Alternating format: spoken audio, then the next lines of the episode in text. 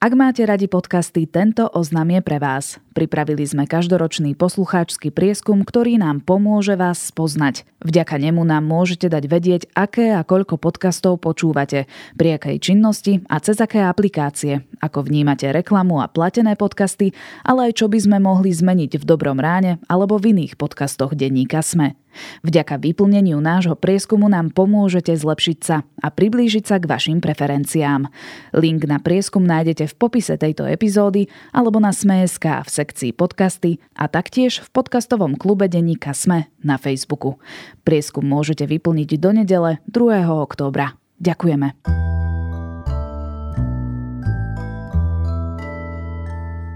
Slovenská autorka Mária Bartusová má sólovú výstavu v Tate Modern.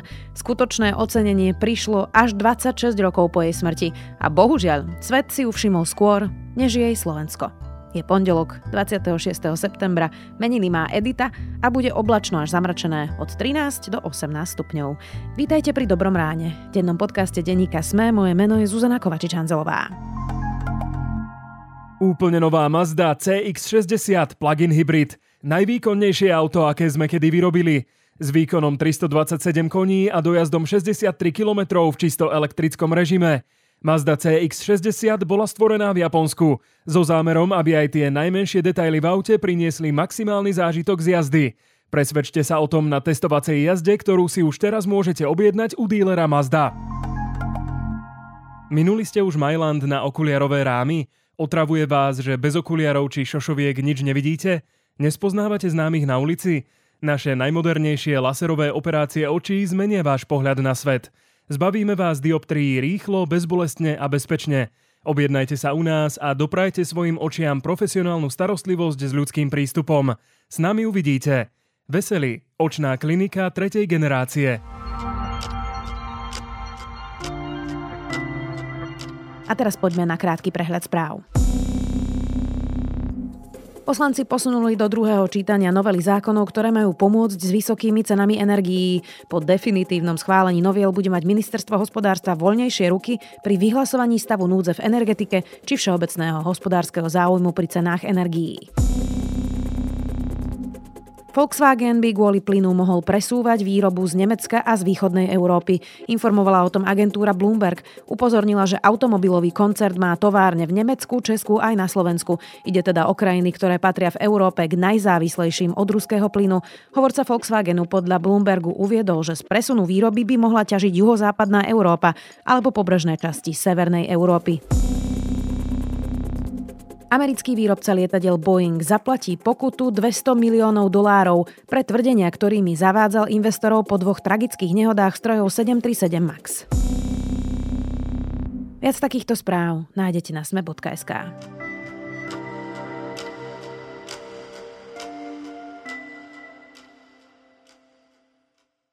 Sochárku Máriu Bartusovú sme poriadne objavili až 26 rokov po jej smrti.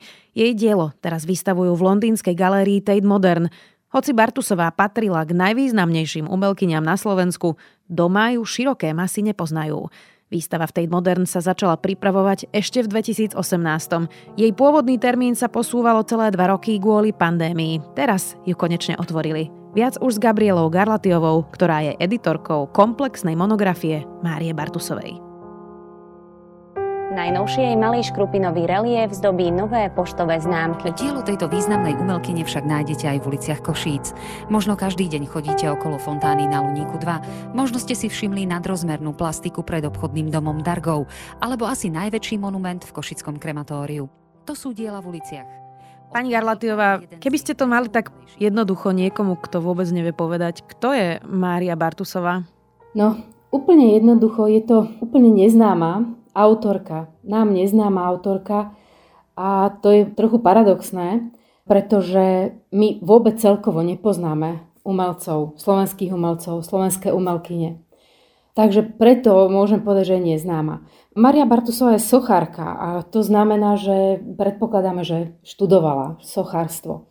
Treba povedať, že my už uvažujeme o čase veľmi dávno minulom, kedy sa zmenili podmienky a my sme museli vlastne, keď sme pripravovali monografiu a robili výskum, a hlavne sme to robili teda s rodinou umelkyne, my sme sa museli vrátiť v čase a hľadať vlastne a rozplietať tie situácie, fakty, udalosti, ako sa udiali, pretože my o jej diele síce uvažujeme v súčasnosti nejakým spôsobom, ktorý je našim diskurzom, my máme proste určitý stav poznania a spôsob, ako vnímame a interpretujeme veci, ale bolo zaujímavé teda vrátiť sa do 50. rokov, 60., 70. a 80. To znamená, že naozaj od 60. do 80. rokov prebieha, vytvára sa to jej hlavné dielo, sochárske dielo. A keď sa zostavuje monografia, tak samozrejme musíme sa stále držať tej chronológie, pretože musíme odhaliť ten jej životný príbeh. Zaujímavé je to, že Mária Bartusová sa narodila v roku 1936 v Prahe. V meste bohatom na kultúrne podnety a na podnety umenia ako takých. Študovala tam na veľmi prestížnej škole, Vysokej škole umeleckého priemyslu, tzv. UMPRUM. To znamená, že určitý background, alebo teda to pozadie jej tvorby musíme identifikovať práve s týmito aktualitami, s tými dobovými. Ale čo je zaujímavé, že zistila som vlastne pri tom výskume, že pre ňu ani možno neboli dôležité stretnutie s významnými ľuďmi, významné výstavy, mala ich v podstate počas svojho života len 3 tieto výstavy. Poznalo ju veľmi málo ľudí, aj odborníkov, ale pre ňu boli viac dôležité vzťahy s jej okolím. To znamená vzťahy s jej rodičmi, ktorí sa o svoju dceru veľmi intenzívne, ale v dobrom slova zmysle starali, poskytovali jej možnosť na rozvoj, na štúdium kreslenia, ale aj širšieho takého zázemia. Obidva rodičia, hlavne teda otec, pán Vnouček, sa zaujímal o literatúru, navštevovali koncerty, divadlá, výstavy. To znamená, že ona mala veľmi dobrý základ od svojej rodiny, od svojich rodičov, ktorí patrili takej stredostavovskej vrstve. To znamená tiež, to neboli nejakí významní ľudia. Uh-huh.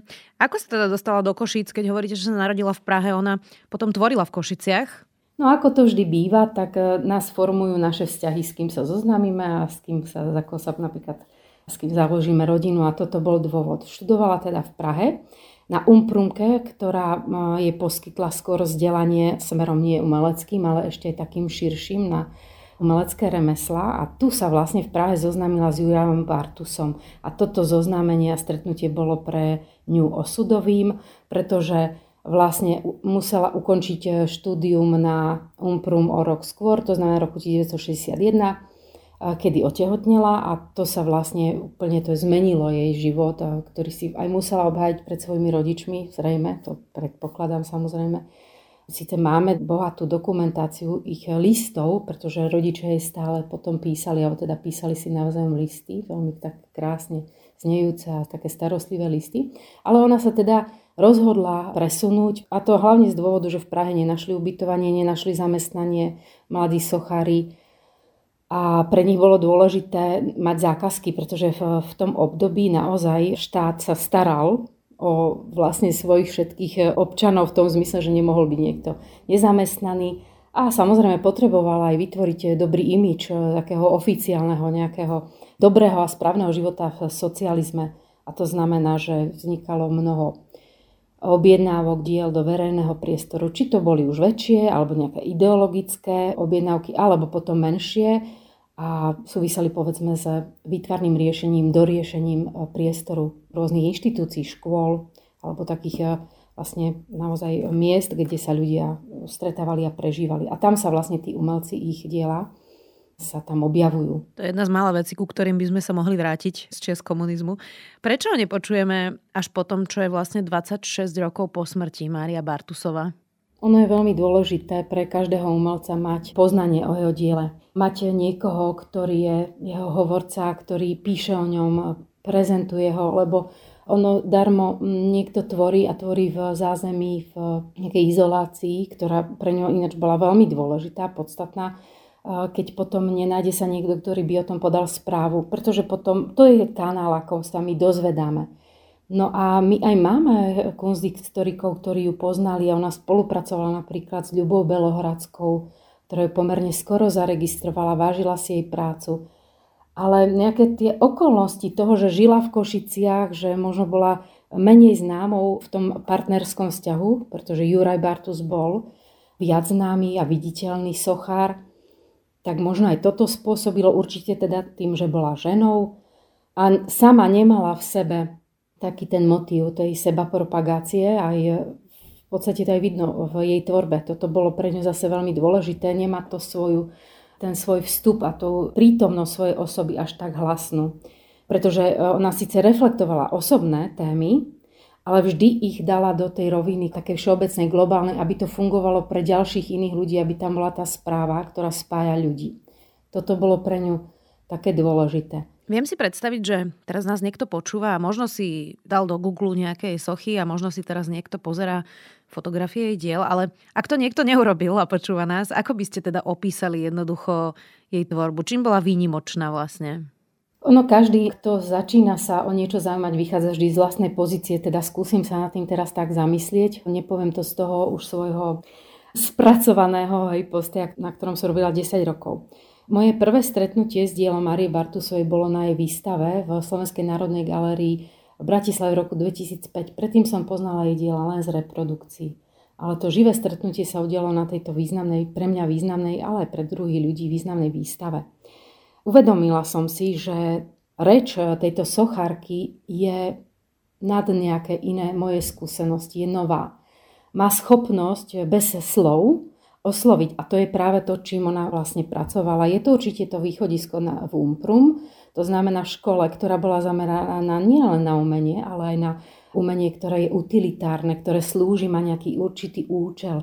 To znamená tá užitkovosť, to, že to dielo je určené na ohmatanie, ale nie len nejaké, že také banálne ohmatávanie, ale na hmatanie, ktoré má priniesť vzdelanie, získanie informácie, alebo má byť didaktické, edukatívne. Toto bolo veľmi dôležité, proste ten prístup, ako vytvoriť nejaký nástroj. No a samozrejme, myslím si, že to bol veľmi silný dôvod, ktorý inšpiroval košického historika umenia a fotografa Gabriela Kladeka k tomu, aby zorganizoval workshopy pre nevidomé deti, ktoré sa realizovali v Levoči na základnej škole práve pre nevidomé deti a udiali sa v roku 1976 a 1983. To boli také dva workshopy, ale ona v podstate úplne od začiatku tých 60. rokov pracovala na týchto pomôckach pre nevidomých, ale zároveň to nebolo len určené len pre niekoho, kto má práve handicap toho, že nevidí, ale vôbec pre všetkých ľudí. A to tak, že vám ukazuje spôsob, akým my vieme a máme vnímať umenie. To znamená, že nielen sa ako ten bežný spôsob, že prejdeme okolo diela, zastavíme sa minútu, pozrieme, odídeme. Je to spôsob, ktorým ona komunikovala. Chcela vzbudiť vlastne naozaj ten rozhovor priamo až intimný. A toto je výnimočné na jej tvorbe.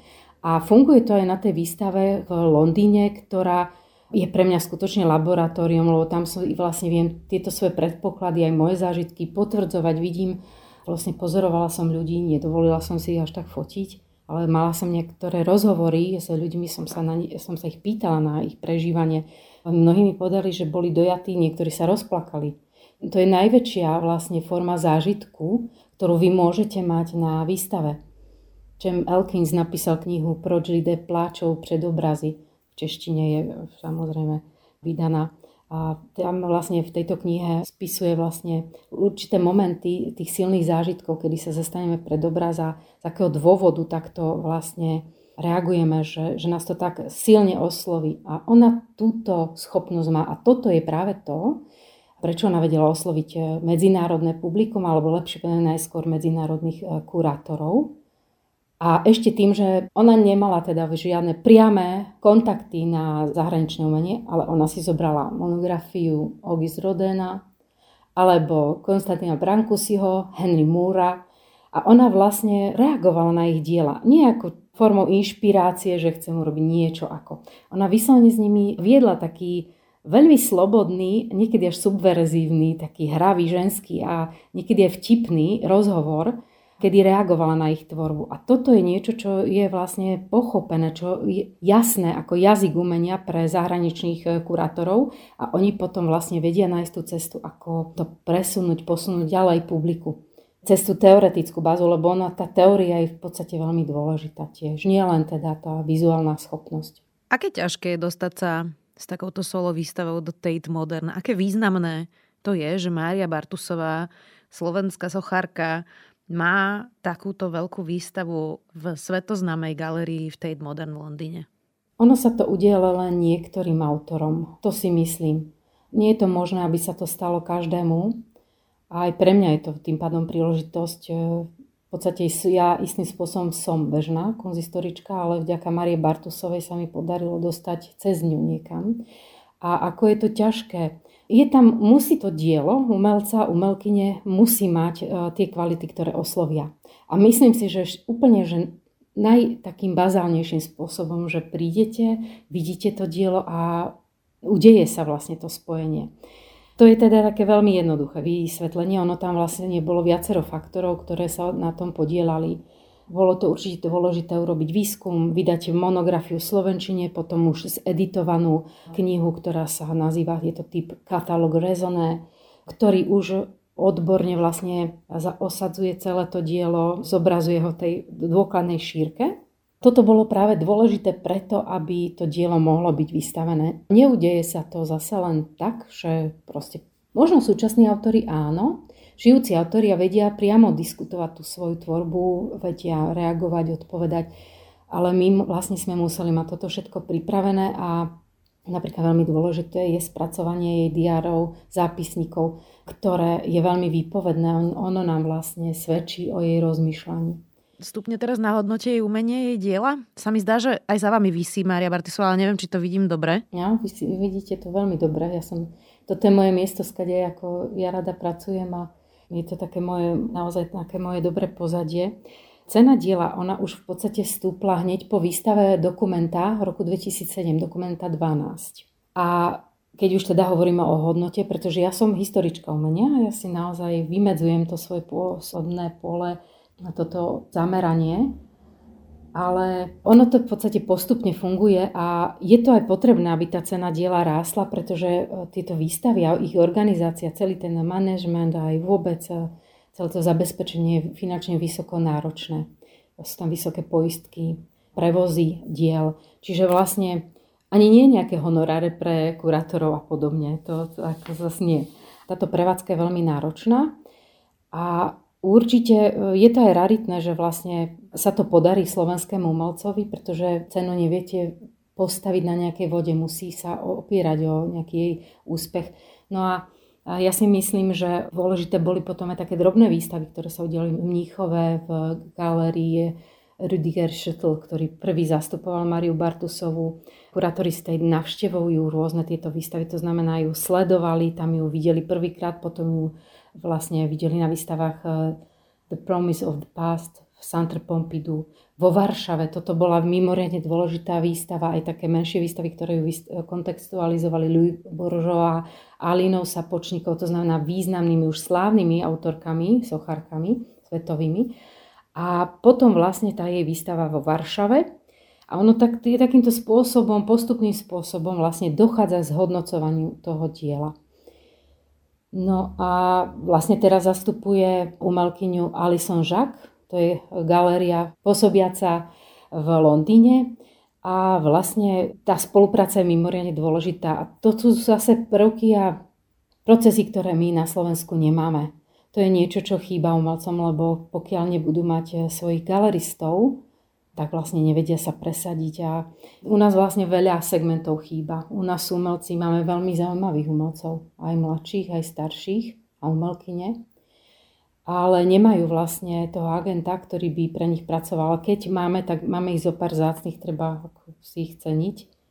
A samozrejme aj to je tak v takom procese vývoja, lebo zahraniční galeristi pracujú už určitými metódami, majú proste spôsob aj komunikácie, aj narábanie s tým umelcom takú korektnú a u nás je to stále ešte taká divočina. No a k tomu ide jedna z mojich posledných otázok. Ako sa vlastne správame na Slovensku k našim významným umelcom a umelkyniam? Ako je na tom napríklad výtvarné umenie a vzťah Slovákov k výtvarnému umeniu?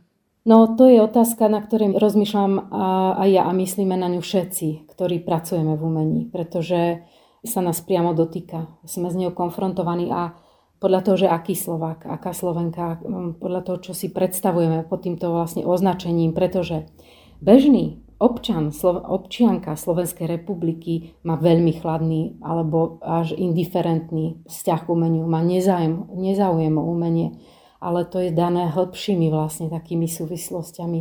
U nás neexistuje také kultúrne povedomie, to, že keď sledujem umenie, chodím na výstavy, mám o ňom vedomosť, zvyšuje to moju takú spoločenskú kvalitu, ľudskú kvalitu. Toto u nás nie je. V školstve je samozrejme veľmi významne zanedbávané vzdelávanie o umení. Ja to viem úplne z vlastnej osobnej skúsenosti, pretože ja pracujem, aj som si uchovala túto prácu v Rimavskej Sobote, v malej mestskej galérii, ktorá má mimoriadne nízku návštevnosť a práve nech urobíte čokoľvek, môžete tu vystavať Andy Warhola. Tá návštevnosť sa nezvýši a práve pre ten nezáujem. Samozrejme, tiež som rozmýšľala o rôznych formách, ako ho priblížiť, sú rôzne také manažerské spôsoby, ako sa na tom dá pracovať, ale na to potrebujete mať tým, keď robíme kumulované práce, čo všetci vlastne v umení robíme, tak to je neúnosné. Častokrát ideme na úkor svojho času, svojej rodiny, z financií, všetko si v podstate financujeme si sami. A toto je veľký problém, to prehliadania kultúry a umenia všeobecne, v celej šírke, pretože vlastne tá výstava a vôbec úspech Márie Bartusovej sa mohol udiať len v kultúrne vyspelom, a to znamená organizovanom prostredí, kde platia pravidlá, čo je úžasne oslobodzujúce, pretože mne sa nestalo, že by som mala problém nejaký komunikačný, čo u nás máme veľmi často. U nás sa nevedia dokonca správať ani riaditelia a riaditeľky inštitúcií, aj myslím pamäťových a kultúrnych inštitúcií. Teraz nemám na mysli ten vyšší politický manažment, to s tým našťastie nemám skúsenosti. Ale my máme vôbec problémy byť k sebe slušný. A to je základný predpoklad, pretože keď mám hovoriť o umení a umelkyni, ktoré dielo dôkladne poznám, je vyžadované to, aby som bola počutá, vypočutá. Tu stále mám pocit, že som prehliadaná. Častokrát, keď aj niekto zdieľa na sociálnych médiách informáciu o Márii Bartusovej, tak častokrát sú zamlčiavané tie fakty, že tú knihu vydala rodina sama. To vydala rodina Márie Bartusovej, jej dcery Anna a Veronika Bartusová a podielili sa na tom vnúčky. Čiže taká zaujímavá podpora, ktorá vznikla sama od seba. Je to rodinná vlastne firma, je to rodina, ktorá sa o to pričinila. Nie je žiadna inštitúcia, nie je nejaké veľké peniaze. Aj keď teraz sme dostali podporu na katalóg Resoné z Fondu na podporu umenia, ktorá je veľmi dôležitá, pretože umožnila nám vlastne tú knihu vydať v takej lepšej forme. Ale zase musím povedať to, že toto všetko zabezpečuje archív Márie Bartusovej. To znamená rodina umelkyne. Tak dúfame, že sme vás tentokrát vypočuli, že ste bola aj počutá. Ďakujem veľmi pekne, že ste si na nás našli čas. Predstavujeme vám T-Business Effect. Spojenie špičkových IT technológií a najširšieho týmu profesionálov, aby váš biznis mohol rásť.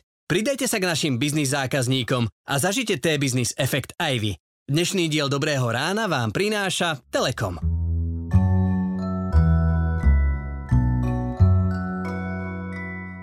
Profil o Márii Bartusovej napísal aj britský Guardian. Článok s názvom Mária Bartusová, umelkyňa krehkosti, ktorá bola všetko len nie krehká, je môj zaujímavý tip na záver.